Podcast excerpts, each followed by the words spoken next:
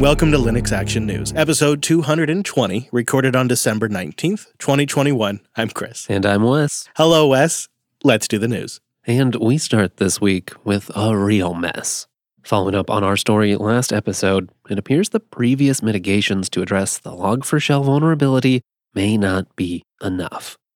The Log4j team has released a new patch to fix issues that have been discovered at a rapid pace. A mess indeed, Wes, and it's been dubbed a design failure of catastrophic proportions by security researchers.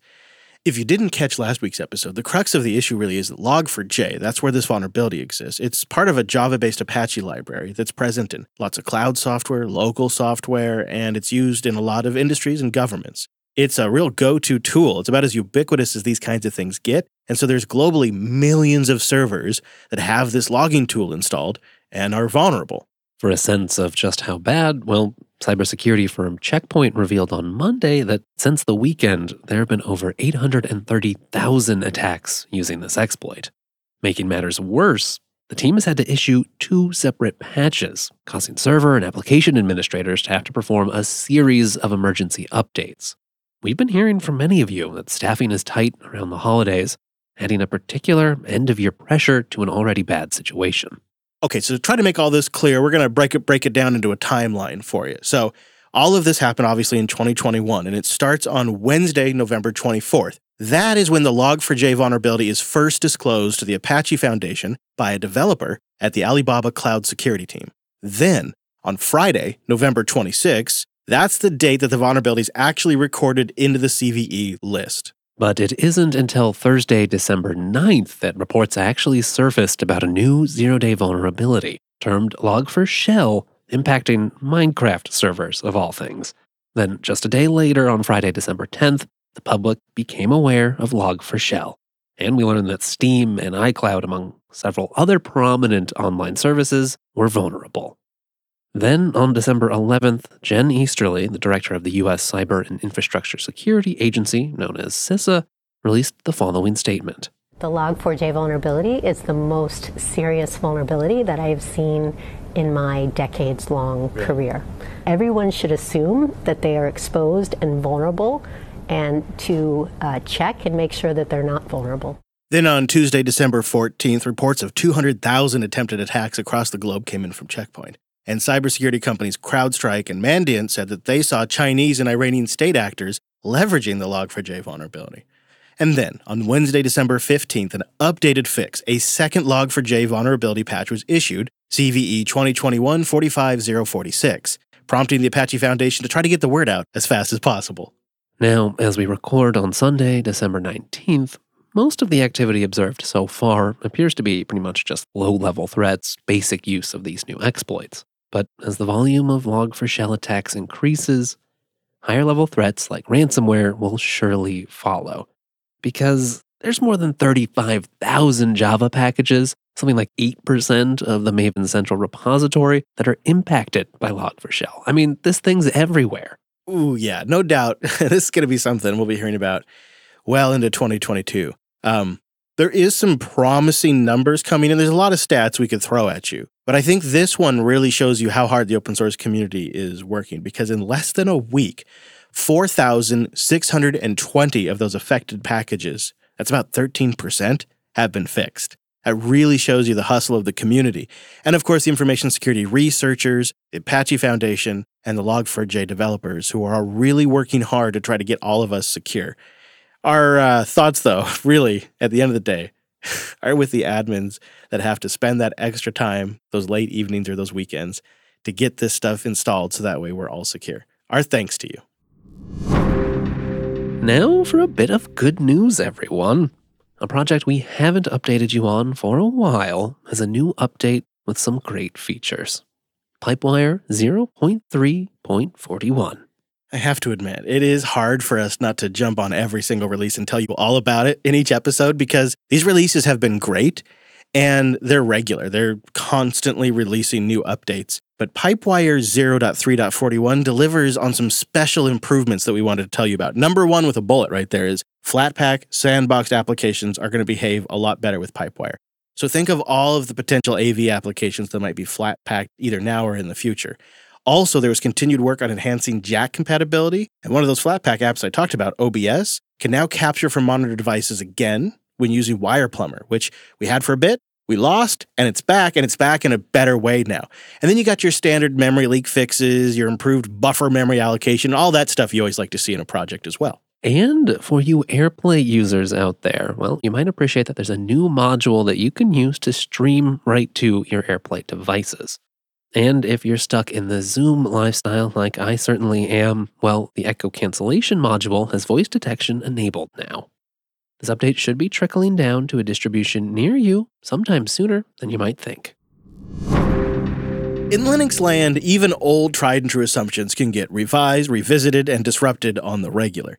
And this week we have news of changes a coming to your precious extended 4 file system. At least, how it mounts. Now, this change has actually been in the works since about 2018, but if you've been keeping an eye on the Linux kernel development, all signs are pointing to this change shipping soon. It looks like in Linux 5.17, ext4 could be making use of the kernel's new Mount API. This new API is meant to address limitations in the older Mount design. Here's Canonical's Christian Brauner from last year's Open Source Summit explaining some of the advantages of the new API. Well, the obvious cool thing is that it's uh, instead of being path based, uh, something I just critiqued seconds earlier, uh, the new Mount API is file descriptor based. In fact, you can use the new Mount API without using any paths at all, which is obviously always excellent for security. Um, and instead of having a single syscall to do all of the things at the same time, the new Mount API splits is split into multiple syscalls. Now, I'm not a developer that's pushing the limits of current Mount API possibilities, but Brauner articulates a list of issues in the full talk, which we will have linked in the show notes. Right now, the extended 4 patches have been landing in the development branch for Linux 5.17, and it looks like all the necessary stuff is in place for the transition to happen with the release of Linux 5.17. Well, speaking of Linux 5.17, a big patch of code to support Apple's M1 has been submitted, and it appears work to support the M1 Pro and Max chips is going pretty well. Well, project lead Hector Martin noted in an end of year update that some of the challenges posted by the new SoC did throw them for a loop. Apple in the M1 Max and Pro has shifted from using a component that seemingly had ties all the way back to one of the original iPhones to now something that apparently can scale up in both terms of memory and CPU cores, potentially hinting at more powerful future Macs. But it did require Hector and the team to make updates to support the increased physical address space. Amusingly, Martin wrote, while implementing support for this in Linux, we ran into a bug in Linux's ARM SMMU support that had been there ever since 52 bit address support was introduced. This was breaking systems with more than 256 terabytes of RAM. I wonder why nobody noticed. Either way, Linux now correctly supports standard ARM systems with up to 4 petabytes of RAM. When you see people online asking the cliche question, is this worth the effort? Well, this is a great example of how the effort to port to Apple's M1 SoC has benefited the wider Linux ecosystem, and why it's important that everything they're doing is going upstream. And just as we record, Hector just got Wi Fi working after what he calls a quote, dumb fix. and the team also recently got the touchpad and keyboard working on the M1 powered MacBooks, as well as audio playback. And to help you kind of sort where they're at in all of this, they have published a visual overview of sorts that gives you a state of component support right now. Yeah, that's really nice, and just about the only way I manage to keep track of all of these developments.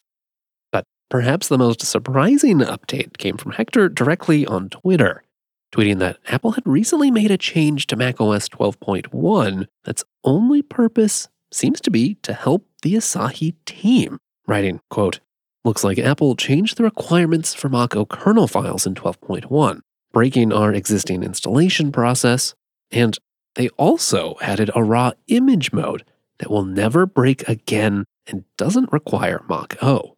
Then people said they wouldn't help. This is intended for us. Yeah, he was actually pretty insistent about that. Even in following threads, he said, Seriously, I can't think of a single reason why they would add this for themselves. They build real Mach-Os with their own process. They have no use for raw images. They are basically saying, he says, quote, hey, use this. It's easier and we won't break it in the future. He follows up by saying, this is for Asahi. Well, some in the thread speculated perhaps this was a move to help Microsoft get Windows ARM Edition working on these new Macs, but Hector disagreed. You know what? I actually agree with Hector. This tracks with how Apple often behaves when you look at other past examples outside of this space. Um, it's, in one word, strange, but there is a bit of a rhyme to their reason. You see, Apple's never just going to come right out and release documentation. They're not going to hold a session at WWDC. It really just comes down to Apple's middle management will never okay an allocation of valuable developer time like that. It's just not going to happen. But there are engineers inside the company that recognize they can make these small little changes that make a big difference. And they're small enough changes that upper management would literally never notice even in 100 years until, you know, we start talking about it. and why wouldn't they want this? Think about it. Surely Apple would like to use their own SoC in their data centers. Apple is a big Linux user internally on x86 right now. They use it for iCloud servers, and they use Linux for a lot of internal hardware testing on prototypes on the routine. Yeah, I could definitely see that. And either way, I think we're both of the mindset who cares exactly why they're doing this? I mean, it's a positive change, and it looks like it's going to be a change that sticks around which should make it a lot easier to run Linux on this shiny new Mac hardware.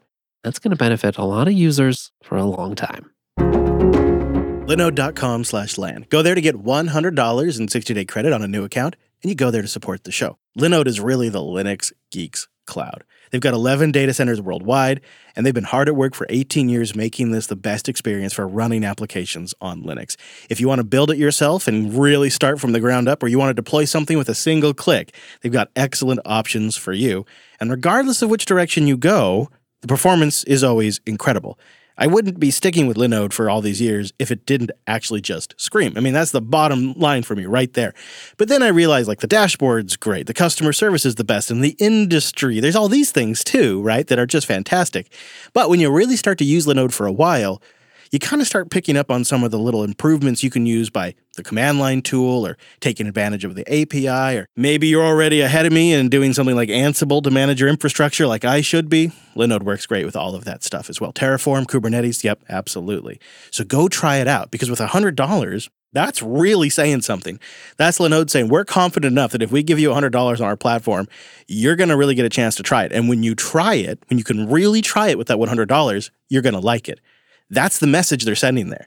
I think that's a real confident move on their part, and I love it. And I think you're going to like it too. I think it's a great fit for our audience. So go over there right now, grab that $100 in credit and support the show. Go learn something, go try something, go deploy something in production. It's linode.com slash LAN.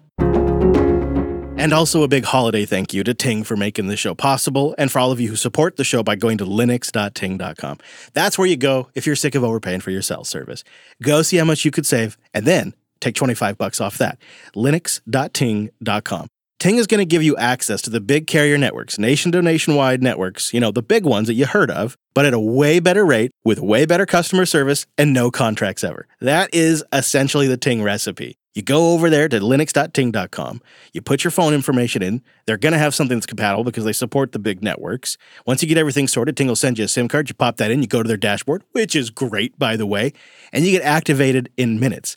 It really is a smarter way to do mobile. I've been a Ting customer since 2013. I mean, I'm not sure, but I think that's longer than I've had a kid. Possibly, Maybe not, but it's close to at least one of the ages of my kids. And there's a reason. It's smarter. It's a better way to do mobile. It's simple. And ironically, the fact that there's no contract actually makes me want to stick around longer. it's just one of those things. And why not get access to the same big networks you already have, but pay less for it? That's the Ting idea. Linux.ting.com. Just about any phone will work, and you can get started in minutes, and it's a great way to support the show and save yourself some money. So head over there right now, linux.ting.com, and see how much you could save, and then take 25 bucks off that. Linux.ting.com. We wanted to end today by checking in on something that matters to all of us keeping podcasting healthy and decentralized. To that end, we had a chance to sit down with Dave Jones from the Podcasting 2.0 Index. Dave shared with us their very simple mission preserve, protect, and extend the open podcasting ecosystem. We started by asking Dave, what was the motivation to create a brand new open source podcast index? I guess the abbreviated version of that is that uh, a guy I've been working with for a long time, widely known in podcasting, co invented podcasting, is Adam Curry. And um, Adam uh, and I had been friends for you know probably ten years or more, working on various projects uh, around RSS and uh, feed aggregation and OPML, and we um, built a, jointly built a uh, show notes system for his podcast, uh, no the No Agenda Show, and which you know it's huge, got about a million listeners, and so we we had kind of been through the trenches in in software, uh, our aggregation software and RSS. But he called me uh, about a year and a half ago and said, um, maybe a little bit longer back, and said, "Hey, you know, this this whole thing with Apple sort of controlling the default search, uh, the sort of the yellow pages of podcasting."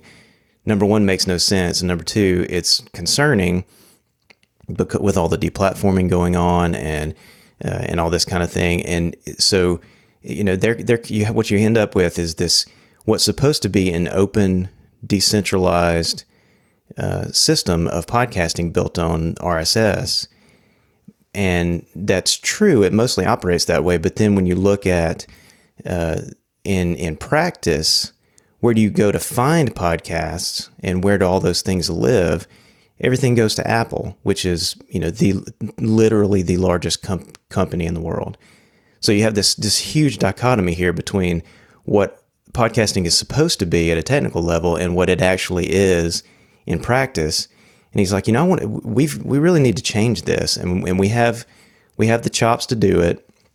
So why don't we uh, get together and create a a, an index to begin with, an, an open directory of podcasts, and then tie an API to it to where any app developer can write an app and just hook into it for free. We'll have it be donation based and not, you know, not a paid product. And then we'll do a podcast to go along with it. And as we build it, we'll just podcast about what we're doing. And hopefully we'll get a whole bunch of app developers on board uh, that are struggling to pay for all the infrastructure that it takes to run a backend for a podcast app. We'll make that easier for them, and uh, in the in the process, we'll build this alternative directory to Apple, so that we can take that centralization away, and then in the process, we'll we'll get uh, or excuse me, one of the one of the elements of it will be we'll give the whole database away. So that's I was like, you know, hey, that sounds like a challenge. Sounds fun to do uh, yeah, let's do it. And so that's kind of where it was born about a year and a half ago. Dave and I had so much to talk about, and there are a lot of great features and abilities that they want to enhance podcasting with in the RSS standard. And when I looked through it, I liked all of them. really. I really couldn't be more excited about this. And I think I also feel like it couldn't have come at a better time with companies like YouTube and Facebook just announced they want to get into podcasting within like the last week. And one that we've been watching closely in this space is Spotify as well and of course Apple, who continues to dominate. So major players clearly want a piece of the action. A decentralized tool that innovates around an open standard could be what manages to keep podcasting indie. Yeah, I mean, what they're trying to accomplish with the podcast index and podcasting 2.0 is essentially prevent a YouTube of podcasts where you have one company controlling the entire medium, which is what they would like to do. The YouTube initiative clearly would be a success when they have more podcasts exclusively on their platform. That's how they all work here. So that's what Adam Curry and Dave Jones are trying to prevent. And there was a lot more we discussed with Dave, including some of those new features they want to bring to RSS and to make podcasting better. And we'll have a complete chat with all of that and a lot more in Linux Unplugged in early January. So don't miss that. And don't miss a single episode of Linux Action News. Be sure you go to linuxactionnews.com slash subscribe for all the ways to get new episodes. And at linuxactionnews.com slash contact for ways to get in touch. Good news for our patrons and those of you who've wanted to support the network. We have a new network membership, and you'll get Linux Action News completely ad free when you join and all the other shows. Go to jupiter.party to sign up for that. And we'll be back next Monday with our weekly take on the latest Linux and open source news. Thanks for joining us. And that's all the news for this week.